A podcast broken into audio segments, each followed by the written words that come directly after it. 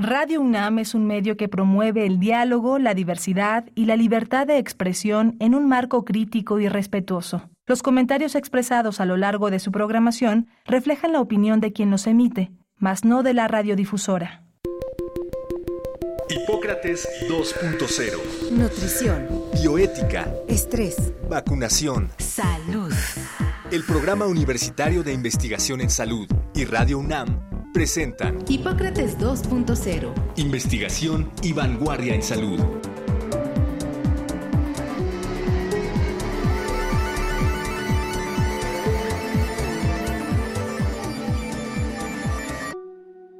Hola, ¿qué tal?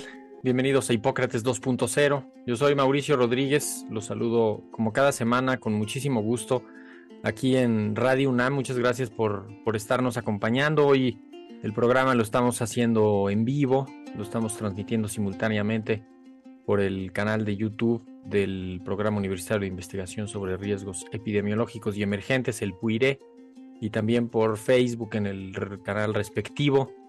Y decidimos hacerlo en vivo, pues justamente para hacer una reflexión sobre estas declaratorias de final de la emergencia de COVID-19 que han ido ocurriendo. Habíamos escuchado hace eh, varias semanas que Estados Unidos estaba avisando para esta semana y el viernes pasado eh, la Organización Mundial de la Salud eh, anunció que después de la reunión que tuvo el comité de emergencias decidieron recomendar al director general justamente ya declarar el fin de la emergencia de, por COVID-19 y el día de hoy, en la mañana, eh, el, gobierno de México anunció que también está haciendo lo propio aquí en, nuestro país. Y para platicar de este tema y ahondar en algunos de los, de los detalles que puede representar y un poco las perspectivas, eh, invitamos al doctor Samuel Ponce de León, que pues ya lo conocen ustedes, ha estado aquí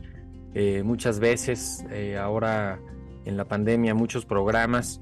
Y el doctor Ponce de León es eh, médico especialista en enfermedades infecciosas, en medicina interna, tiene una maestría en epidemiología hospitalaria y eh, es el coordinador de la Comisión Especial de la UNAM para COVID-19 y también del, Programa Universitario para Investigación sobre Riesgos Epidemiológicos y Emergentes. Así que, pues vamos entrando en el tema, pero primero lo saludo, doctor. ¿Cómo está? Buenas tardes.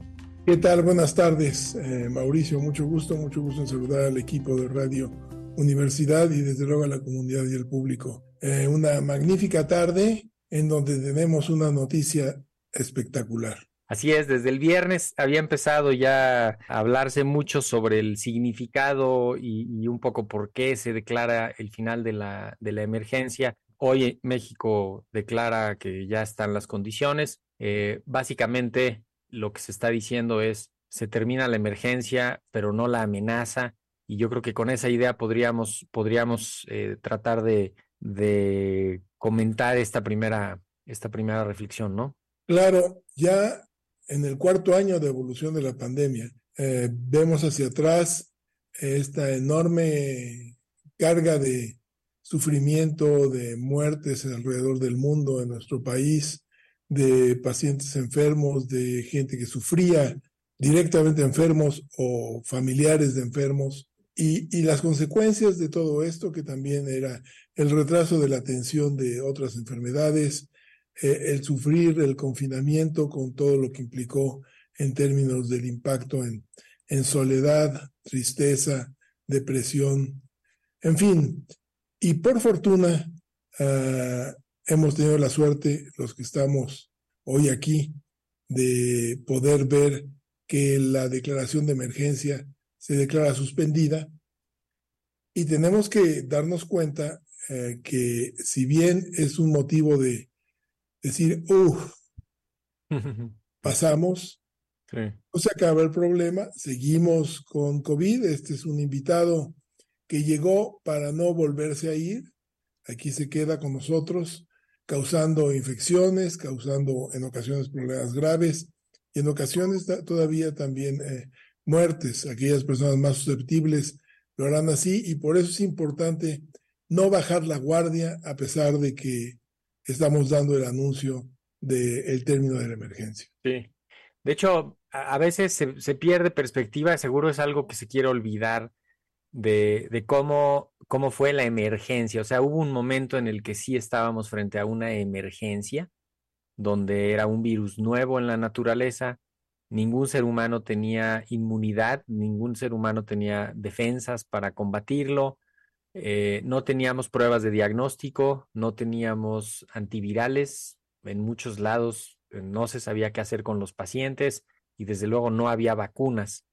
Entonces, ese es el, el, escenario de la emergencia. Por eso se declara emergencia, porque se propaga rápido, porque está causando mucho daño. Y ahorita, seis olas epidémicas después, vemos cómo han ido cambiando esas olas epidémicas, cómo ha ido cambiando el impacto y podemos estar completamente seguros que lo peor ya pasó, cuando menos de COVID-19, y ya no estamos en una emergencia. Y, como bien lo dice, llegó para quedarse y tenemos que aprender a no olvidarlo, porque si no vamos a tener brotes, vamos a tener eh, afectación en, centros de trabajo, en escuelas, eh, quizá en ciudades enteras este, o en algunos sectores en particular, ¿no? Yo creo que ese es una de las, de las lecciones eh, más importantes. Em, no sé si, pues pensar en que cambiará algo así de la vida cotidiana por decir que se acaba la emergencia. Bueno, yo creo que ya no va a haber muchos cambios, se han ido instrumentando, los hemos ido incorporando a nuestra vida normal, pero algo que podrá ser significativo es el anuncio de que el cubrebocas ya no es obligatorio en muchos sitios. Eh, tendremos que dejar de seguir algunas reglas este, que se habían impuesto, eh, más allá de su utilidad, pero direcciones, flechas, mamparas, temperaturas. Eh, mantener, sí, la higiene, absolutamente, mantener la etiqueta respiratoria, vacunarnos siempre que haya oportunidad de vacunarnos. Es lo mejor que nos puede pasar cuando haya una vacuna disponible. Si nos hace falta un refuerzo, ponerlo. Si no nos hemos vacunado, hacerlo. Y, atender un esquema de vacunación que va desde luego mucho más allá de COVID, que tenemos que incorporarlo a nuestra vida ah, cotidiana también. Vacunación para influenza, para neumococo, para herpes zóster, para COVID, desde luego, los adultos tenemos que atender esto y empujar para que el programa de vacunación nacional para niños en nuestro país mejore con mucha rapidez, porque hubo un deterioro grave y ojalá que podamos salir de este bache pronto, pero se requiere inversión, organización, compromiso y mucho esfuerzo. De hecho, acaba de, hacer ahí ahora sí que sin querer, un, un resumen de, de, las acciones que tenemos que ir tomando, ¿no? Unas acciones inmediatas ahorita, que es cubrebocas en sitios y, personas de riesgo, eh, enfermos, los que tengan síntomas de enfermedad respiratoria, pónganse cubrebocas, aíslense, busquen diagnóstico, eviten contagiar a los demás, buscar lo de las vacunas eh, y, y después acciones inmediatas, no, que, tal vez van a tardar un poquito más, algunos meses, pero que urge sobre todo ponerse al día en esto que se retrasó eh, y, hacer un, pues una agenda para la condición post-COVID, para el diagnóstico, para la investigación, para el manejo de estos pacientes que van a tener alguna secuela, que cada vez son más y cada vez hay más datos del impacto que está teniendo eso, y acciones de fondo a mediano y largo plazo, fortalecer el sistema de salud, mejorar la salud de la población eh, y, desde luego pues tener planes y, preparación, que hoy en la conferencia en la mañana se presentaba un, una, como una ruta de las siguientes acciones y se contemplaban pues la mayoría de estos elementos, ¿no? Prácticamente todos estos elementos, porque pues tenemos que estar listos para la siguiente cuanto antes y demostrar que hemos aprendido. ¿no? El, el, director de la OMS decía en su discurso del, del 5 de mayo que, que, sí podíamos celebrar y había que celebrar, había motivos para celebrar, pero también decía que, que teníamos que reflexionar sobre lo que ha ocurrido porque parte de lo peor que ha ocurrido fue, o sea, era evitable. Y es básicamente por mala distribución de los insumos, por inequidad, por falta de acceso a los servicios de salud, por pobreza, por marginación, que ese, ese puede ser uno de los, de los puntos que, que se van a necesitar mejorar de manera urgente, ¿no, Doc? Algo que me gustaría, eh, pues, eh, incluir en esto es, más allá de las recomendaciones institucionales y de los programas y, normativas que tengan que elaborarse, esta reflexión a la que llamaba eh, el director general de la OMS, que es una reflexión institucional, desde luego como público, yo también eh, invitaría al público a que reflexionen sobre lo que vivieron en su familia. ¿Cómo fue eh, el desgaste al que se vieron sometidos durante estos meses? ¿Qué eh, situaciones les quedan pendientes por manejar, por arreglar? ¿Cómo ven a sus hijos? ¿Cómo los perciben después de, de este evento? ¿Qué, ¿Qué se requiere? Quizás requieren un poco de mayor apoyo para que solucionen sus, sus clases bien, porque se interrumpieron las clases y se dejó de aprender mucho para los niños pequeños, para todos, pero para los pequeños que están en, en, en preescolar, en primaria, en secundaria. Entonces, ver, a ver cómo te sientes, hablar con los maestros y decirles qué sí. podemos hacer para actualizarlos, eh, hablar con nuestras parejas, decirle dónde quedamos después de la pandemia, este, qué, qué cuentas tenemos pendientes que podríamos eh, resolver, porque indudablemente ha sido un evento terrible y siempre tratamos de hablar de los, de los miles de millones que son afectados en el mundo, pero los miles de millones están compuestos por cada uno de los individuos sí. de una familia que son los que ponen su cuota de sufrimiento, de ansiedad, de miedo, de, de enojo, de frustración. Eh, y todo eso, yo creo que en ese momento, empezaba diciendo, puff, pasó la emergencia, es momento también de decir, qué bueno que pasó, qué tenemos pendiente, qué, qué deudas tenemos eh, nosotros, porque sabemos que el Estado tiene muchísimas deudas que tiene que resolver. Sí, la epidemia ocurre en la población, o sea, hay una parte de la contabilidad, la atención, el manejo que, que es institucional, pero ocurre en las casas, en las familias, en, en los colegas, en los trabajos, eh, y desde luego ahí es donde también hay que, hay que sanar las heridas, hay que leer de manera crítica y, con sensatez, la cabeza fría, ¿no? Lo, que ha, lo que ha ido ocurriendo. De hecho, cuando, para, para dimensionar esto, eh, la numeralia oficial de la epidemia dice que en México han habido alrededor de 7.5 millones de casos, pero con los datos que daba hoy en la mañana el doctor López Gatel, más o menos podríamos eh, estimar que, que, la enfermedad ha pasado como, pues ya alrededor de 110 millones de personas, 120 millones de personas, ¿no? Eh, quizá algunos que tienen protección por haberse vacunado, pero, pero de, de hecho la enfermedad pasó por prácticamente todos, ¿no? En mayor o menor medida. Y son hasta el corte de enero 505 mil defunciones, medio millón de personas que murieron por algo relacionado con COVID, que ese también es un número absolutamente devastador en tres años de una enfermedad que no existía. Este, sí, sí, sí se invita para, para la reflexión. Así es, el impacto es eh, brutal y, y, y ese impacto además es algo que también eh, no lo enfatizamos suficiente.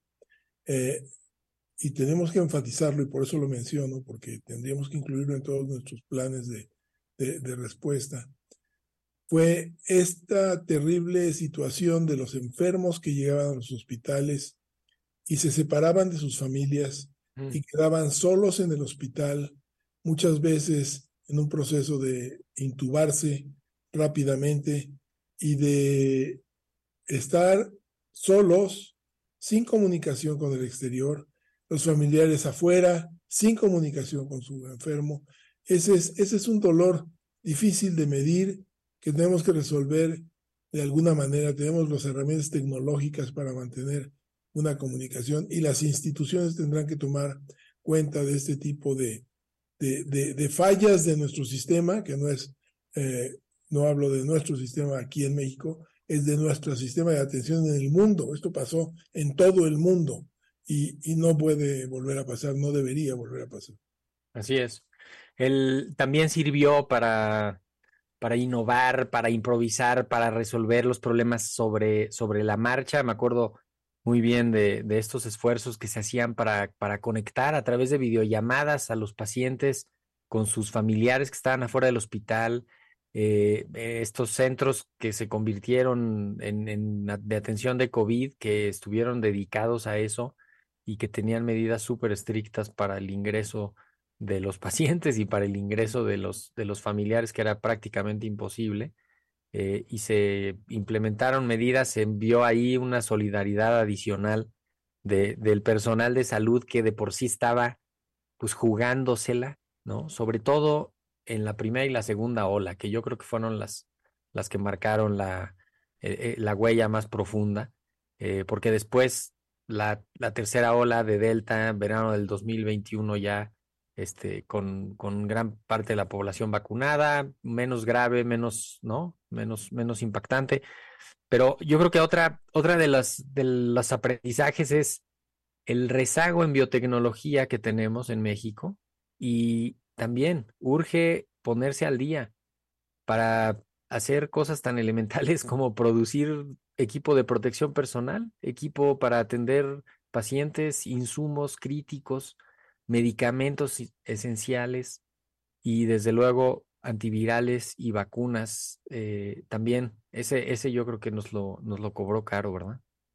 Sí, claro, esa fue la, la situación, un poco la norma de cómo está nuestro sistema eh, en términos de producción de insumos y de desarrollo tecnológico, pero más grave todavía es el estado de, eh, de pauperación del sistema de salud, terrible de donde partimos, hoy todavía quizás peor que, que en aquel entonces, sí. probablemente por los, por los eh, impactos que hubo, por la insuficiencia que sigue habiendo, por eh, esta suerte de desorganización. Por más que la respuesta inicial trató de ser suficiente, era imposible que lo fuera por las limitaciones de las instituciones. Eh, y todo eso tenemos que reflexionarlo, evaluarlo, analizarlo y hacer propuestas de corrección lo antes posible.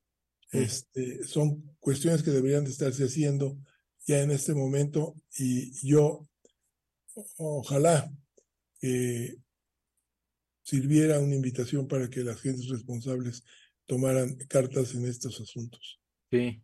De hecho, nos pregunta por el canal de YouTube Ricardo Corazón, eh, un poco en el sentido de esto que estamos comentando sobre la vacuna patria, que ciertamente es el proyecto que más visibilidad ha tenido de como, el, como desarrollo de una vacuna en México.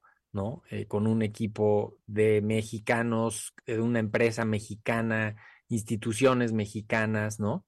Eh, una plataforma que además también le están ensayando otros países y que está eh, pues montando eh, todo listo para que esté disponible y un poco hasta donde nos pueda contar si, si en qué va y si se actualizaría nuevas variantes un, un, una vacuna como esa ¿Y, ¿Y, qué podría representar que tengamos en México la capacidad de producir una vacuna que se pueda adaptar rápido y que pueda responder rápido el país? En el entendido de que eh, no debo adelantar vísperas, eh, sí es mi impresión que el desarrollo de la vacuna aquí en México ha sido muy bien eh, seguido, muy bien trabajado, eh, tenemos para fines prácticos ya casi un biológico listo uh -huh. que eh, utiliza una tecnología eh, que se comparte desde luego con diferentes instituciones, que es resultado de diferentes vinculaciones, pero que aquí en México la ha utilizado la compañía Avimex de mucho tiempo atrás y que se ajustó esto para poder tener un prototipo que pudiera ofrecer una vacuna lo más rápidamente posible.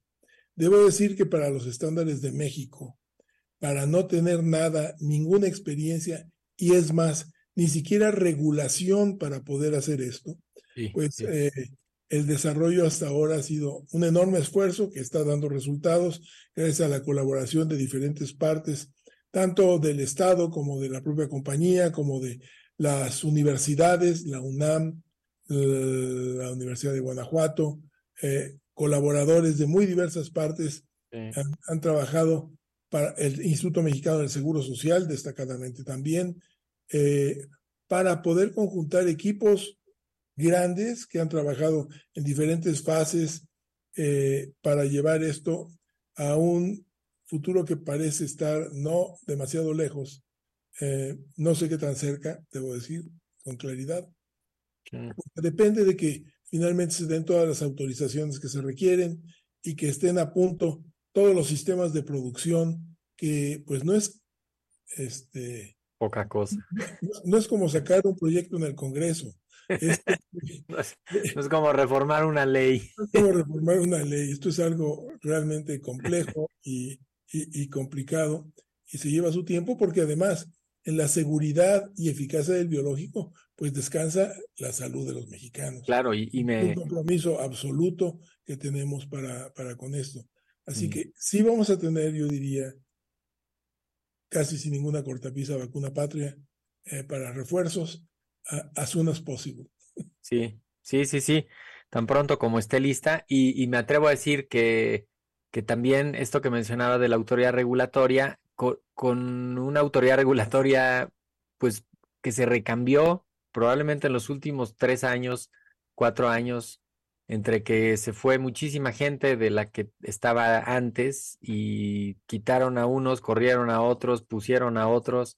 Entonces, en la curva de aprendizaje, con encima lo de la pandemia, yo creo que también eso le, representó un reto triple al proyecto, porque, pues, como bien lo dice, la, a veces el, la limitante es la expertise de la autoridad regulatoria eh, para ir acompañando un proyecto de esta naturaleza. Siempre pienso en el ejemplo de la vacuna de dengue, que cuando lo fue, lo fue avanzando Sanofi y Pasteur así ya con, con mucha seriedad, pues procuraron siempre ir avanzando con la autoridad regulatoria para que supiera qué hacer con la vacuna a la hora que le llegara a evaluar, ¿no? Y que no le llegara de sorpresa.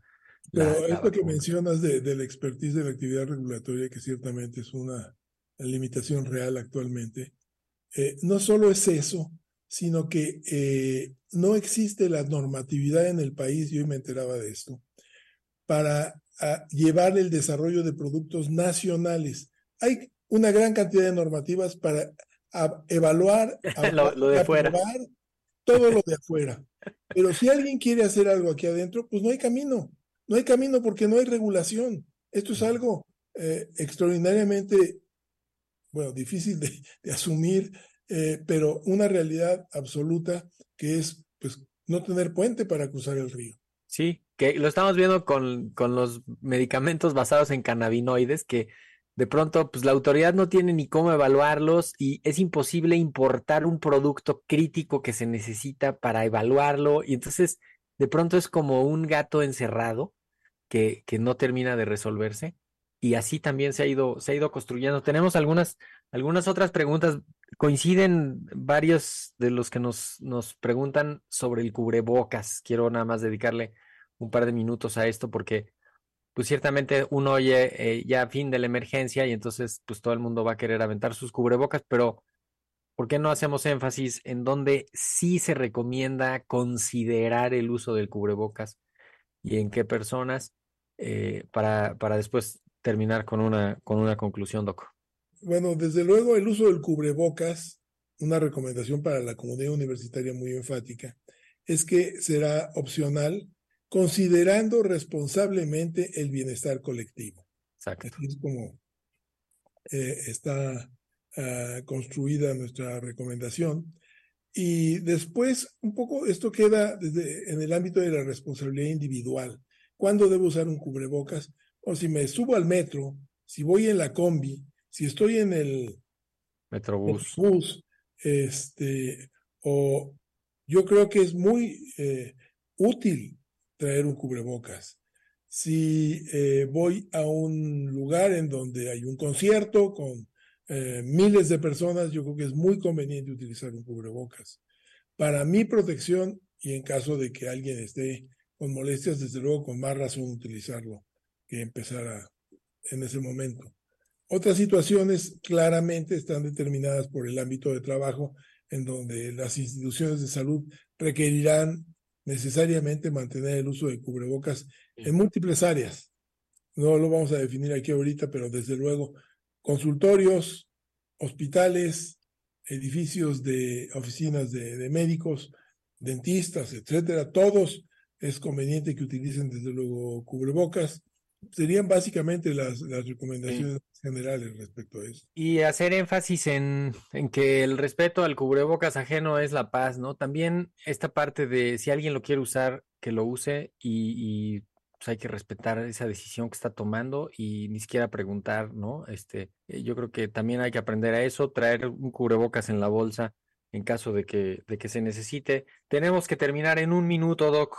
¿Con qué, con qué idea nos vamos? Fueron 1191 días desde la declaración de la emergencia. Largo tiempo de incertidumbre, de miedo, de trabajo extraordinariamente intenso. Estamos ciertamente desgastados todos, todos. Eh, lo hemos sufrido de una manera diferente. Y, y sencillamente terminaría diciendo que eh, debemos continuar sin bajar la guardia. Exacto. Eh, y el ejemplo sería un poco el cubrebocas, en donde recuerden que si traen una corbata que no les sirve para nada, y se la pueden poner y anudar y ostentar, con más facilidad pueden traer un cubrebocas y usarlo ocasionalmente. Muchas gracias. Buenísimo, pues con eso nos vamos, doctor Samuel Ponce de León, coordinador del PUIRE, coordinador de la Comisión de la UNAM. Muchísimas gracias por haber estado con nosotros en la continuidad. Alba Martínez, en los controles técnicos, José de Jesús Silva, allá en la producción, en la cabina en Radio UNAM. Ale Gómez, muchas gracias. Y en el enlace y la transmisión, Sara López, Pati Gamboa. Yo soy Mauricio Rodríguez. Muchísimas gracias. Nos escuchamos la próxima semana. Quédense en sintonía de Radio UNAM. Agradecemos al doctor Samuel Ponce de León, coordinador del Programa Universitario de Investigación en Salud y coordinador académico de esta serie. El Programa Universitario de Investigación en Salud y Radio UNAM agradecen tu escucha. Te esperamos la siguiente semana para platicar sobre lo último en materia de salud e investigación en Hipócrates 2.0. Investigación y vanguardia en salud. Se despiden de ti en la producción Patti Gamboa, Héctor Castañeda y Alejandra Gómez. Hipócrates 2.0. Radio UNAM. Experiencia sonora.